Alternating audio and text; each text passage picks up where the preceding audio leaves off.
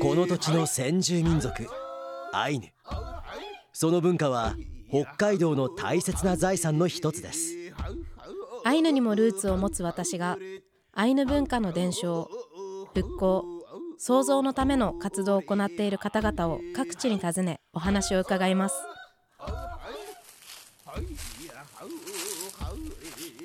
ウ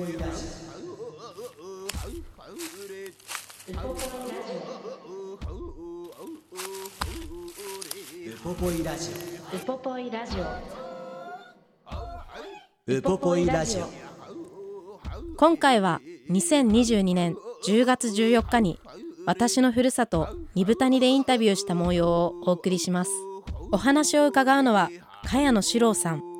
茅野茂二部谷アイヌ資料館館長です。イランカラプテ森清則です。イランカラプテ関根麻也です。さあ今回はこの音を聞いてなんとなく察知した方もいるかもしれませんがリモートですね、もうバレちゃいますかねそうですね。さすがに対面ではないかな、えー音的にはね。はいはい。さあとはいええー関係性は近く保っていきたいなと思うんですけども今回どんな内容でいきましょうか、今回はまた私の地元二部谷にて、茅野史郎さんと言われるあの茅野茂二部谷アイヌ資料館の館長さんにお話を伺ってます。しげるさんのお子さんでしたっけ？そうですね。息子さんにあたる方なんですけど、えあの私も幼少期からいつもアイヌ語の先生でもあってうん。いつも通っていた方でもありますし、えうん。今回はその資料館についてだったり昔の二部谷についていろんなことをあのご自身もやられている FM ピパウシというはいあのラジオを収録されている場所でもある事務所で伺ってきましおったた。とじゃあ音かなり良さそうですね聞いてみましょう。そうねそうね喋ってるのは分かんないからねこういうのねわはいかりました早速行きましょうやっくん、ぬはえんこれやん。聞いてください。しろさん、ご無沙汰してます。もう本当久しぶりだね。ゆっくり久しぶり。うんいらんからって。いらんからって。いつもあの犬の散歩してる時にすれ違って。ああそうだそうだ。結構夏とかね、うんうんあったね。で、しろさんって言って 一方的に話しかけて、おお、元気か。うん、元気だよ。バイバイみたいなね。いや人懐っこいからいいわ前は。犬、犬、私？いいじゃないよ前はね。うちの犬人懐っこくないもん。誰にでも吠えかかるの。じゃあ私と犬が足して2で割ったぐらいがちょうどいいのかもね。よく言われる。うんよくえ言われる。なんかいろんな人たちにこうシャイな方がいたら足して2で割ったらちょうどいいよねって言われる。そうかそうか。まあでも久しぶりにゆっくりお話できて、しかも私からしたら小さい頃にアイヌ語を習いに行ってた先生なんでその先生に偉そうにこうやってあのお話を聞かせてもらえるのが なんかちょっと緊張しつつも嬉しいです。うん、いや私も子供のアイヌ語教室を何年か指導してて、でその時はまやまだあれ小学校入ってないよね入ってない来と思う。ちょこちょこついてってね、うん、それおで兄ちゃんお姉ちゃん来てくれてでそのうちマヤが小学校上がるようになって講師をあのお母さんに交代したの、うん。だからお母さん名前なんだった。関根真希。マギだ。マキちゃん、それでケンジさんとだんだん2人で教えるようになって今ケンジさんがメインで。そうね。して、ね、何人もスタッフいるもんね今。いる。すごい多いわ多分、スタッフの方が多い日もあるんじゃないかってぐらい多いね、受講生が少ない時があるみたいな。あるあるある。あの中央公民館だったらさ、ううん。んそう。今週に2回になってるからね、そうだよね。でもあとは親と子のアイヌ語教室に私が通ってて、あそうそうそう。その親と子のアイヌ語教室ってうちの父が講師で。それでマヤとマキちゃんとケンジさんは来てなかったもんな。来てた来てた。あ来てたか、あじゃあケンジさんとマキちゃんとマヤと一家族してあとマヤのいとこたち。そう。で3家族で子供が何人いたんだあれ。マヤ君が12346かな？六人。67ぐらいいて、いてそれでやってたんですよ。でそれぞれに茅野茂さんから、ん。アイヌ語名みたいなのつけてもそうそうらったりとか。でなんてつけられたんだ私は能登。能ってか何？そうなぎああいいね。あの静かになれって意味だ。人生が平穏に。そ そっちか。わかんない。私の解釈では 前の人生が平穏で穏やかにありますようにだけどなるほど。いやこう静かに。してね。静かにしなさいっていう意味かといやいやわかんないよ。釈があの美化されてるかもしれない私の中で。まあまあそんな思い出があって小さい頃からこうアイヌ語を教えてもらうのもだし、うん、あとはこういろんな行事とかでもだよね。こういろんなシシムカ文化祭シシムカアイヌ文化祭っていうですかね毎年あれ2月の第3日曜日だ、うん、初めの頃は2月の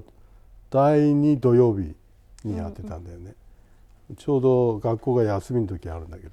それの方が子どもたち参加しやすいって。いう、うんうん、でもそのうち日曜日にしたんだよねあれ。第3日曜日。うん、日曜日で、まあ、今もやってるけどコロナ禍によって2年間中止。そうだよね。去年中止一昨日はあ一昨年は展示だけ。各団体だから文化祭自体はできなかった。うん。そうでもいろいろいろんな思い出がね。そうそうそう。でも小さい頃から私もあんまり変わらず。うん。そうだな。あまり身長も変わんねえな。いやそれラジオの人に聞こえないから 分か。んないから言わないでいていいとこ。今のはカットしといて もしかしたらいじめだって言われるかもしれない。そうそうそうまあでも低身長よりにねかくれんぼとか上手で。いいこともたくさんありました。そっか、え。ー、でもあの二豚にあのー、今館長されている茅野資料館、しげるさんの資料館とかも、もうあれはいつからうんとねできたのは1972年、うん、そして5年間は私立。そして残り15年間は調律、うん、そしてそれが1992年の3月に調律博物館ができて中のものは全て調律に移された、うん、そして建物は1回調律に上げてるから買い取ってでそれで新たなコレクションを入れて私立として開館もう30年。前と合わせたらもう50年になるんだよ。そうなんだ、だって1972年の開館だ50年か。50年。もう半世紀で、すごい。私生まれる全然倍以上前だ、うん、そうだね。まだまだ前だ、だって私が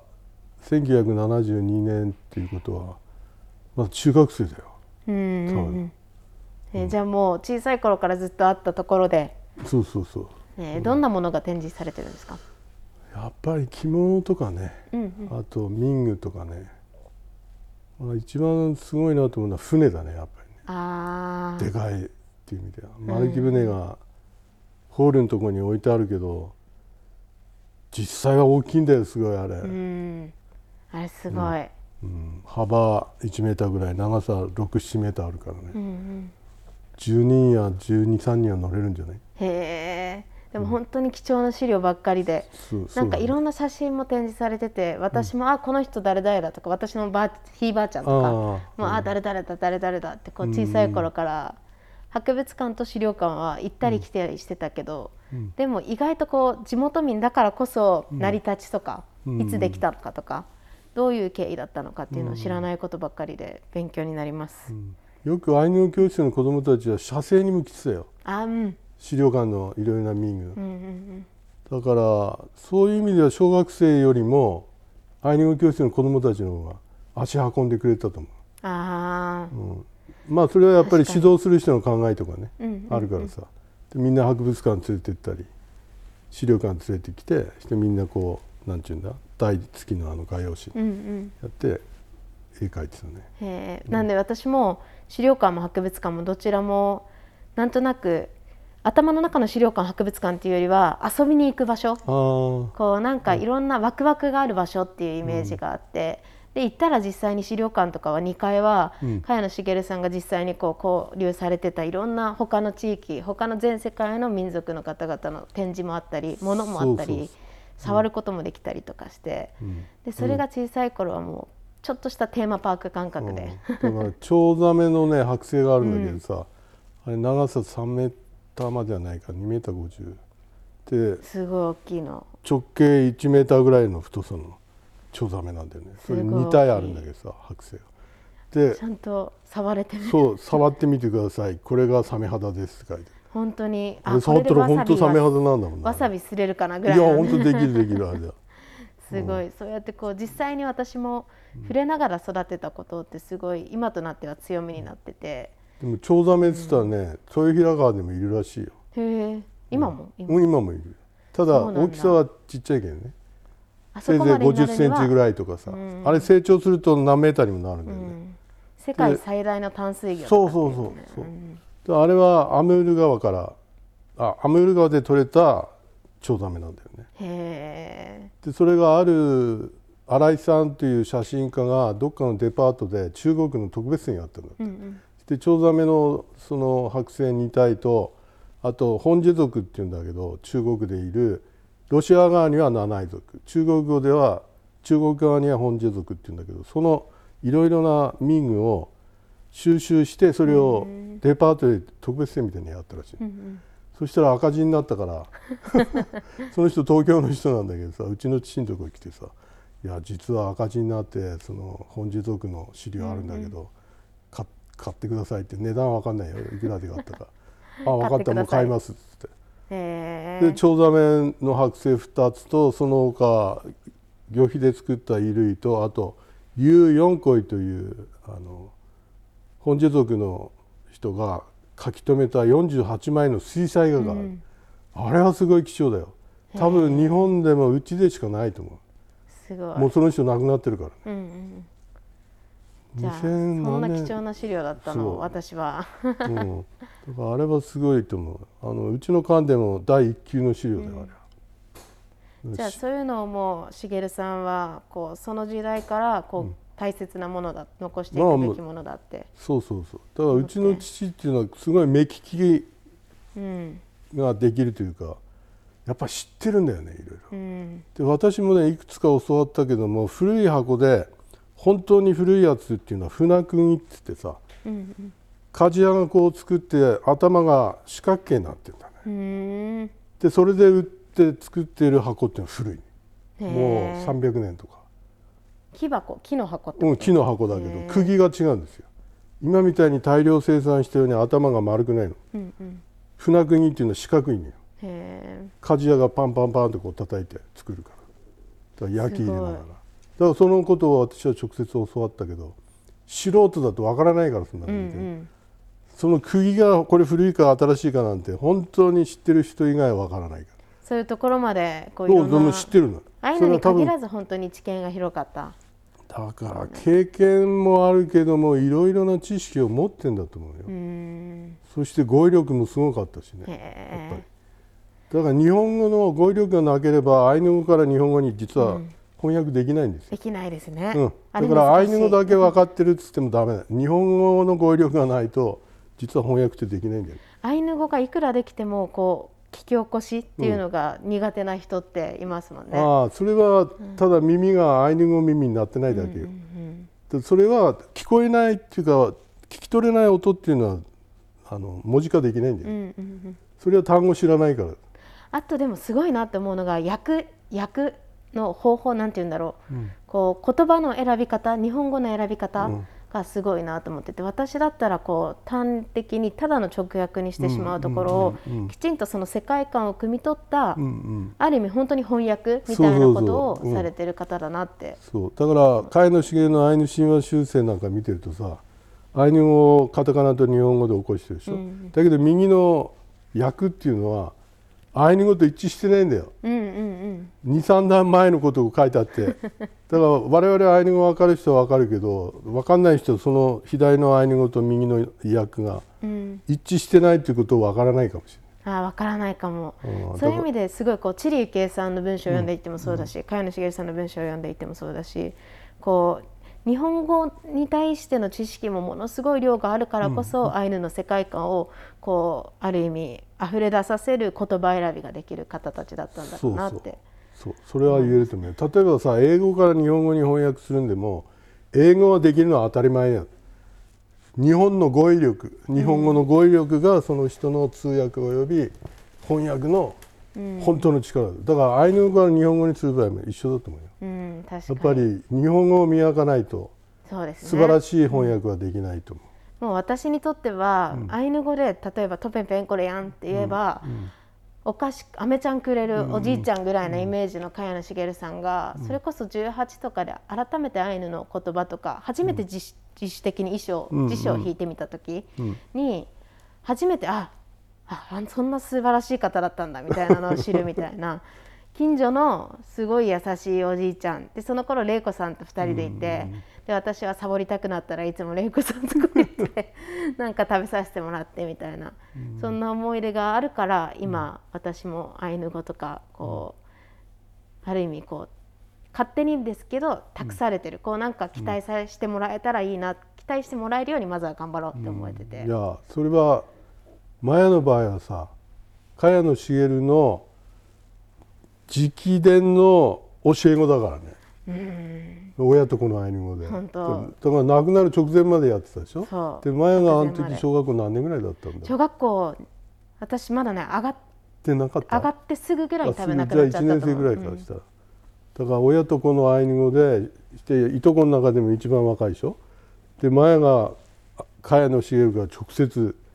教わってるわけだよ。これは貴重な体験でこれは頑張んないと。でも私最近すごいこんなこと言ってあれですけど四郎さんが犬散歩してるのとか見たら、うん、あしげるさんっぽいって思っちゃうもん。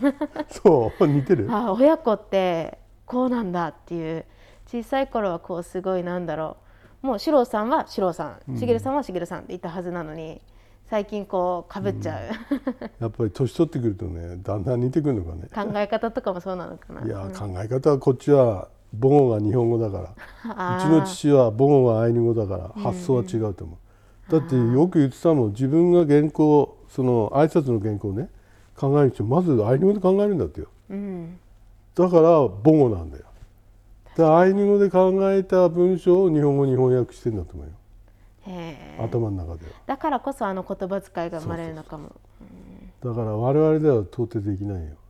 だってアイヌ語母語話者の考えだからアイヌ語で表現したらどうなるかって考えてるわけでしょ。うんうん、で我々は後から勉強してるから本当のその真髄っていうのは分からないからさ、うん、どちらかというと日本語で考える何でも。私もそう。うん、えー、じゃあもうそのしげるさんとの印象的だった思い出とか。うんあこういう事例があったんだうちの父方のあのー、あ父方じゃない母方のおばあさんがさ、山菜採りに行って財布を落としたんだな。でそれがうちの父の家のすぐそばの焼却炉の前に落としたらしい。はい、でそのおばあさんはさいつも全財産をなんか腹巻きみたいなとこ入れて 歩くおばあさんだった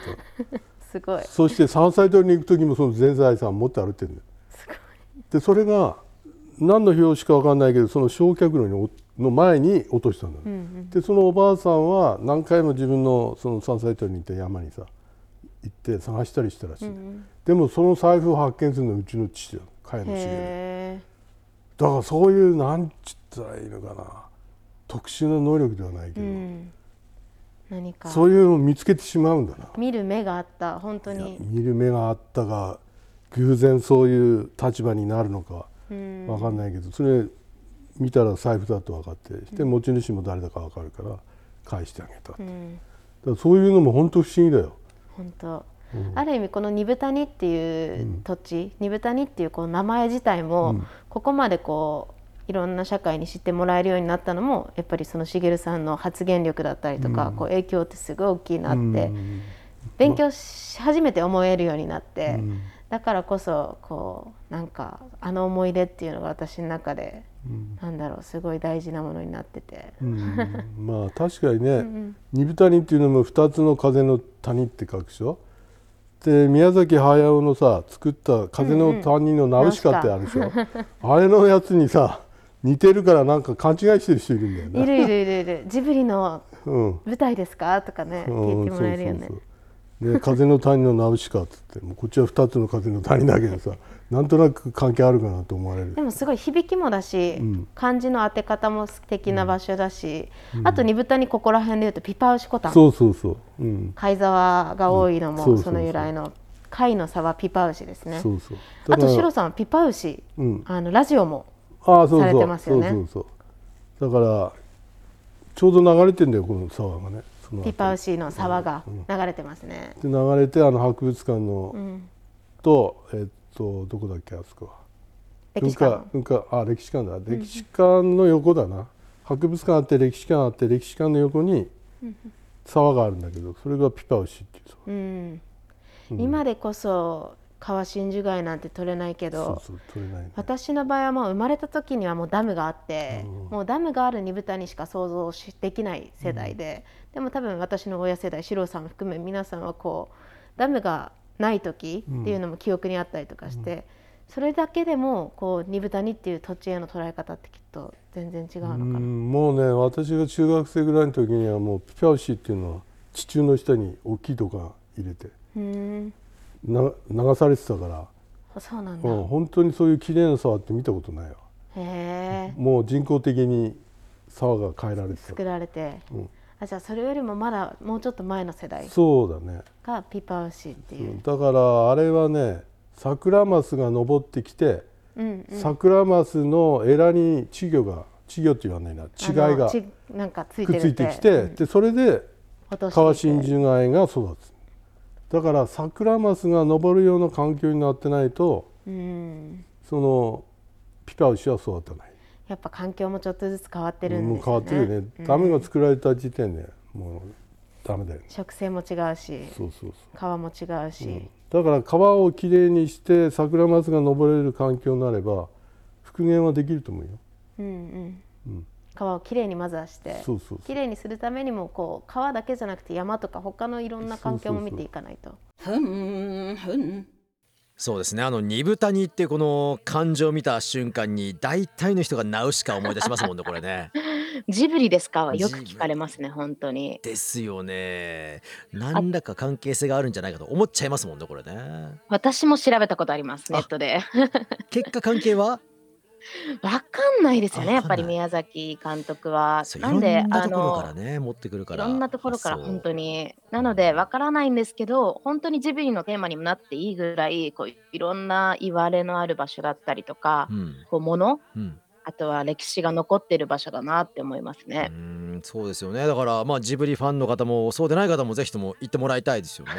ええ。本当ですね。ええ。で、今回こう話に出ていた茅野茂さんなんですけど、はい。先ほどこうすごい日本語も上手な方だ、うん、すごい綺麗な言葉を話される方だって話してたと思うんですけど、ね、語彙力が豊かっていうね、はい、そうなんです。私たちが普段話すイランカラプテって言葉、うん、挨拶言葉なんですけどよく意味としてあなたの心に触れさせてください。あなたの心にそっと触れさせてくださいっていう言われがあるんですけど、はい、その役とかも茅野茂さんがつけたとか私は聞いてます。あそうなんですか。そうなんですよ。そうですよね。これ誰かがちゃんとしっかりしないとこうならないですもんね確かにね。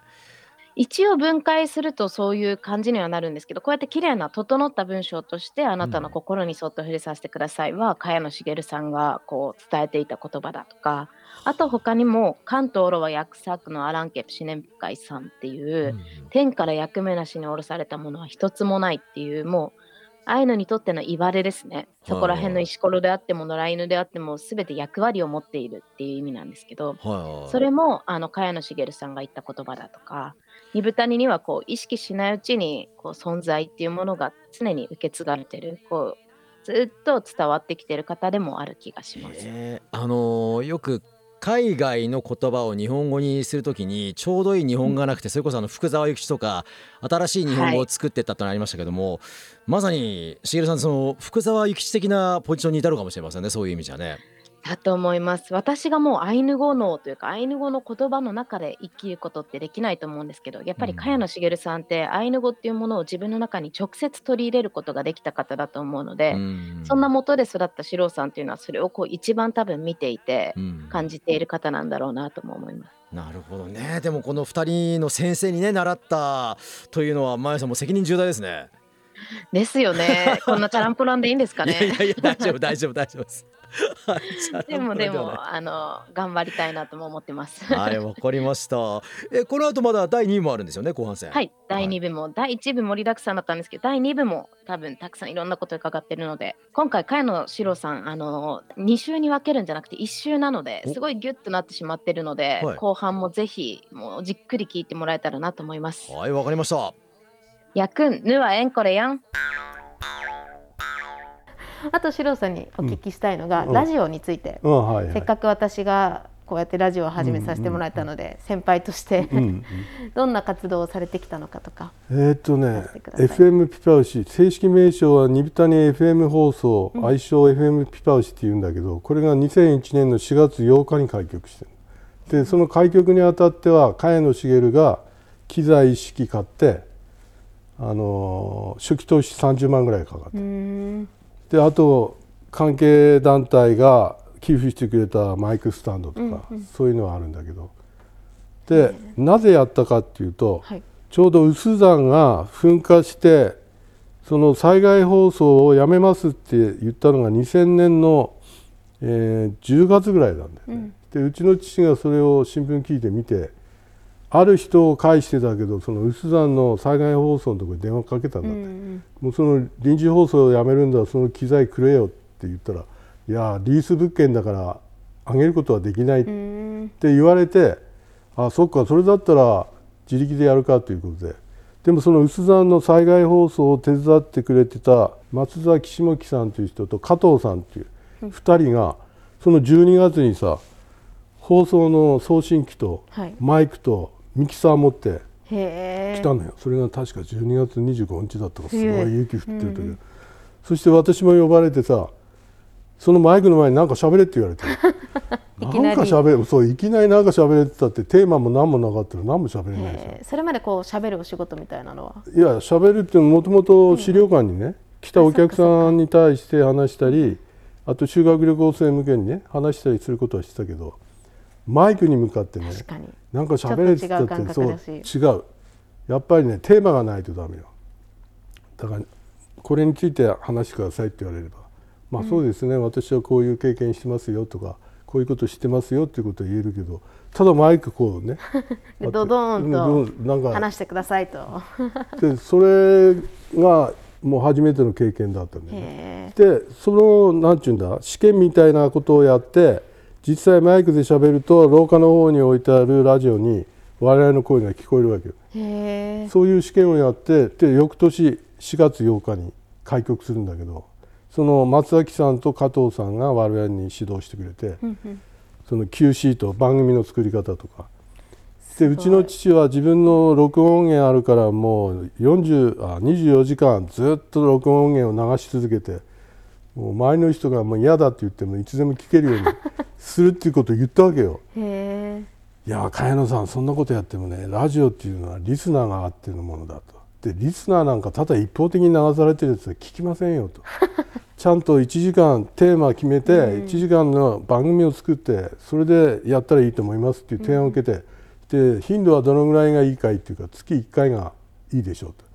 でそれもボランティアスタッフだからね。はいそのきちっとした職員なんていないんだから。で今も月1回やってるけれども、Q シート作ったりいろいろな事前録音は私がやってるけどもあとは当日来た人が生でやるわアドリブで。け、うん、まあアドリブって一応内容は決めてるよ私実は初めてラジオの出演 FM ピャウシですよ、ああそっかそっか。出てくれた。多分小学生か中学生ぐらいの頃なるほど。に初めて話したマイクに向かってこう、例えばなんか講演会とかじゃなくマイクに向かってリスナーさんに向かって話す初めてはここでしたね、ああそうか。じゃあ経験済みだね。そうですそうです。結構ねラジオの前って緊張するんだよねあれね。緊張しますうん。ね、そして私なんかインタビューコーナーっていうのを結構やったことあるから、何人の人にも会って話してんだけどなんとインタビュアーがこう緊張するとねそのインタビューされてるあインタビューワーは質問するのね。でインタビューされてる人にそれが伝わるんだよ。質問する方が緊張すると聞かれる方もなんか伝わるんだね、そう。で私何人もやあのインタビューしたことあるけど、やっぱり外国人とかにインタビューするみたいそして通訳ついてたりするでしょ？だから結構難しいんだよそういうの、うんうん難しいかうも、ん、だからその時にやっぱりついつい緊張すると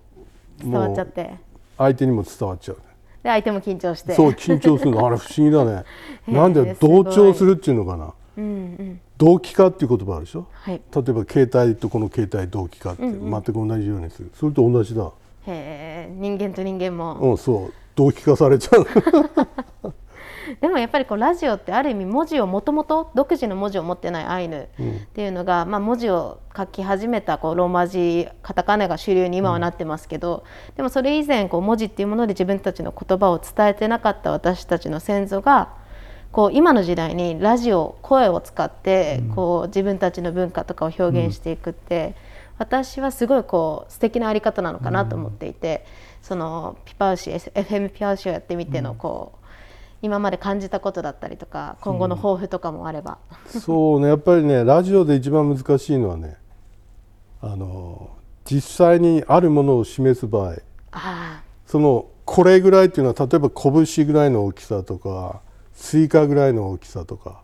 長さであれば鉛筆ぐらいの長さとか、うんうん、1メートルぐらいとか、うんうん、その数字をきちっと言わなきゃダメだ。それとかあれとかこれとかさっき言ったとかそういうの絶対ダメ ラジオでは禁句だね。禁句ですね。うん。でそれは絶対使わない。であともう一つ注意しなきゃいけないのは人によってはその喋り癖ってあるでしょ、うん、で余計な言葉で喋る人いるんだよいやいやあれとかこれとかそのとか、うん、ああとか。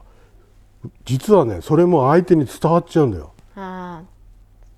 そうかも、うん、でその人が使ってる言葉はねこっちにも来ちゃうんだね。そこも伝染していくんですね。伝染していく、うん、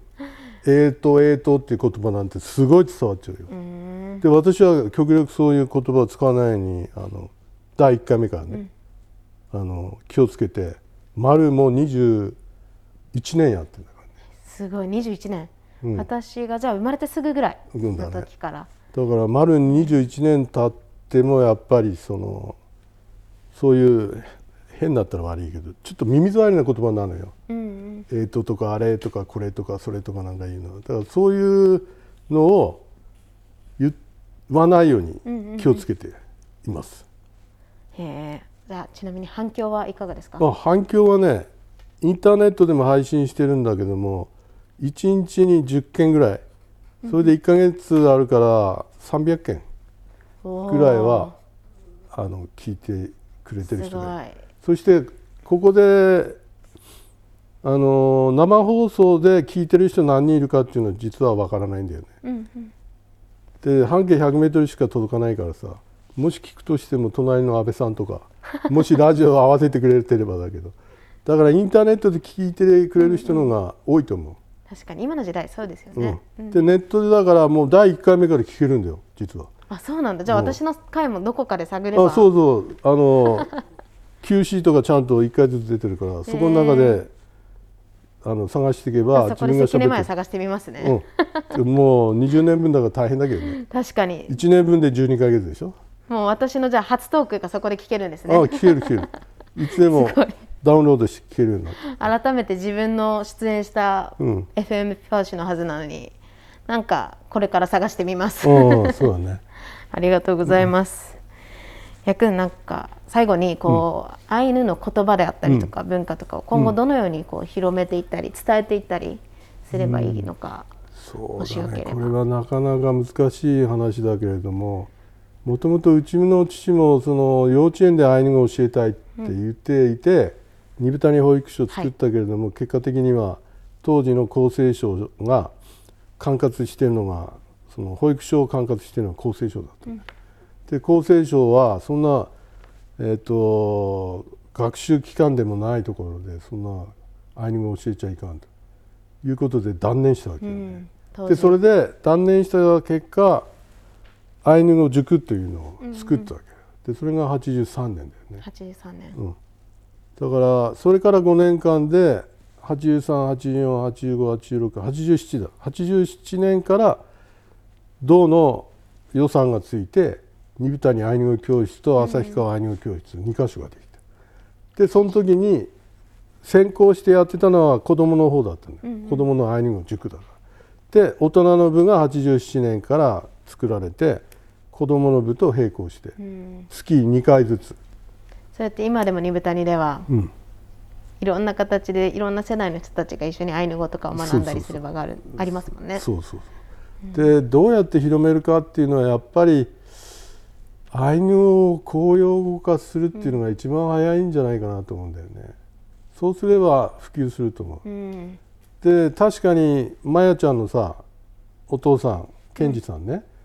うん、えーと、今教育委員会で、はい、その各学校にアイヌ語を普及させるための活動をやってるけども、はい、あれは総合学習の中でだからさそうですね。どうしても限界があるんだよね、うんうん、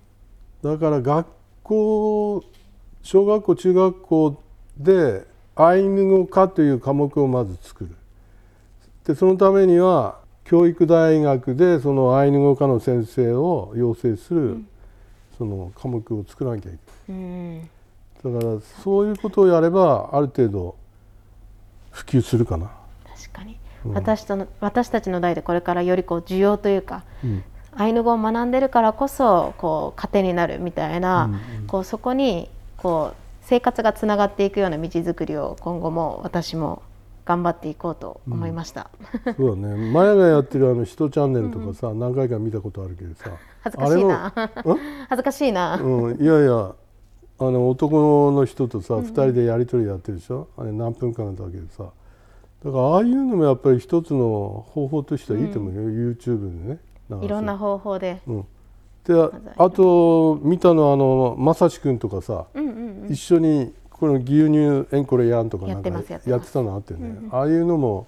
まあ初級の会話としてはいいよね。いいですよね、うん、あっていろんな層が入りやすい入り口をアイヌ自身も作っていったり広めていったらより浸透していくかな、うん、だから今はネットの時代だねやっぱりね。確かに。だからもう宇宙船にいようがさ聞けますよね。月にいてもさネット環境さえあれば聞けるわけだよ。南極でいようが北極でいようが。だからそういう時代ではもうその距離的空間っていうの、うん、そういうものはもう打破されてる、うん、こう物理的に会えるか会えないかそうそうそう、うん、だからズームで会議やったりしてるでしょ？私も一回あのウポポイの会議 Zoom で参加したんだけどさ、うん、そこに直接参加してる人もいるわけだ。で、ね、 Zoom で参加してるわけでしょ？で同じ二風谷から行ってお父さんがその会議に出てたんだ、ウポポイまで行って。して私はここでいたんだ。目と鼻の先に住んでるのに で一人は移動して白老でいるけど私は地元でそのままいて、その Zoom で参加できる。まあその逆もあったけどね。うんうん。うんえー、なんでじゃあこれからが楽しみあれまあそうだね、やっぱり科学が発達していろいろな機器がその発明されてるから、うん、それをうまく使えばそのアイヌ語の普及っていうのは可能性大じゃない？お頑張ります、本当本当やっぱりね熱意を持った人がたくさん集まればいいんだよね。だかつては茅野茂がどうにかアイヌ語をこう普及したいっていろいろ試行錯誤してたわけだ、でそれでアイヌ語教室ができてそのアイヌ語教室で学んだ人が大学まで行って勉強した人がいっぱいいるわけだいっぱいいますね。でそういう人たちの力を結集すればいいんだ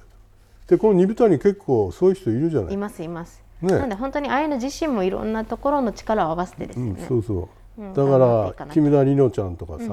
まあ前もそうだけどその大学ちゃんと卒業していろいろ研究してる人いるわけだそんなチャンポランだけどね。いやいや。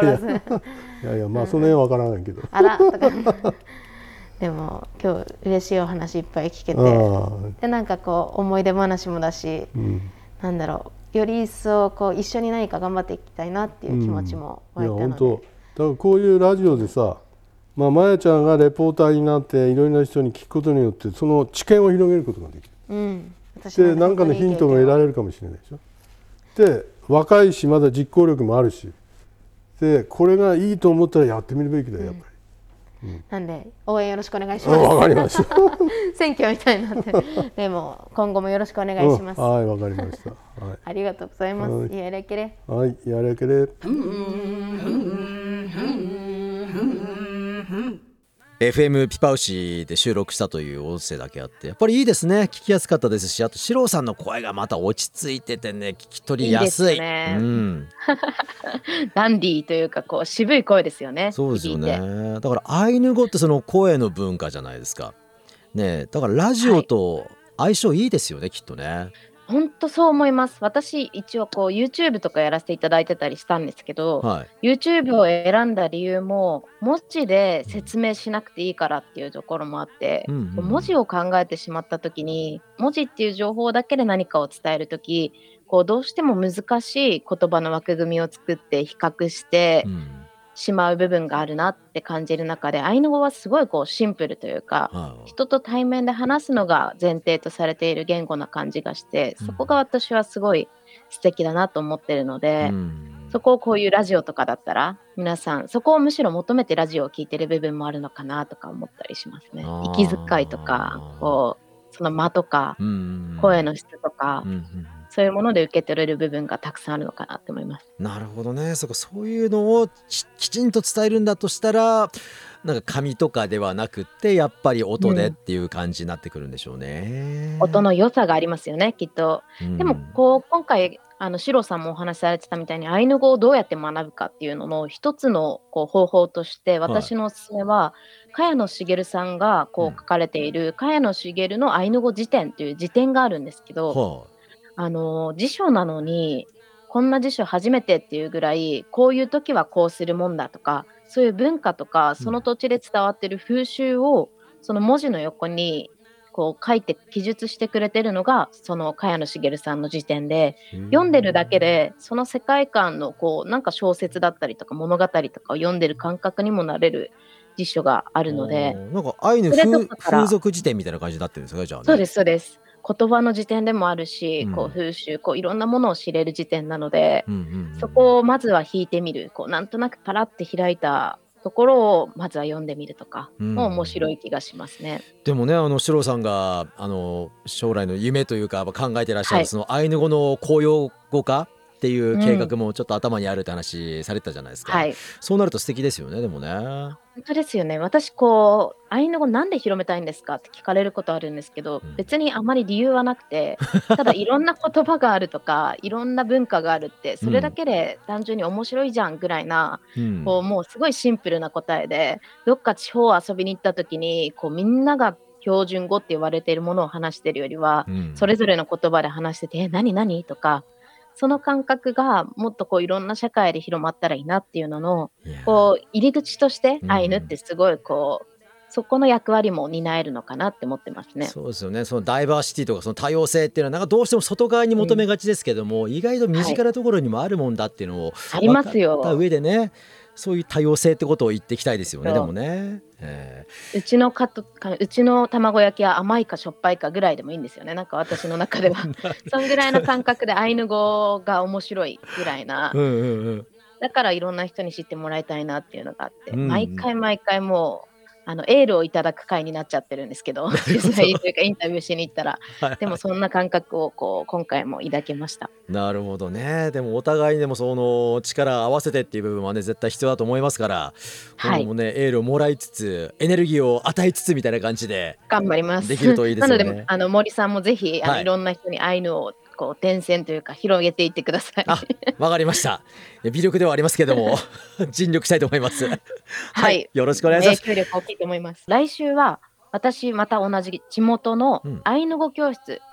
に通う子どもたちにお話を聞いてます。うん、あ、まゆさんのじゃ後輩。後輩というかもうむしろ生まれた時から知ってる何ですかねもう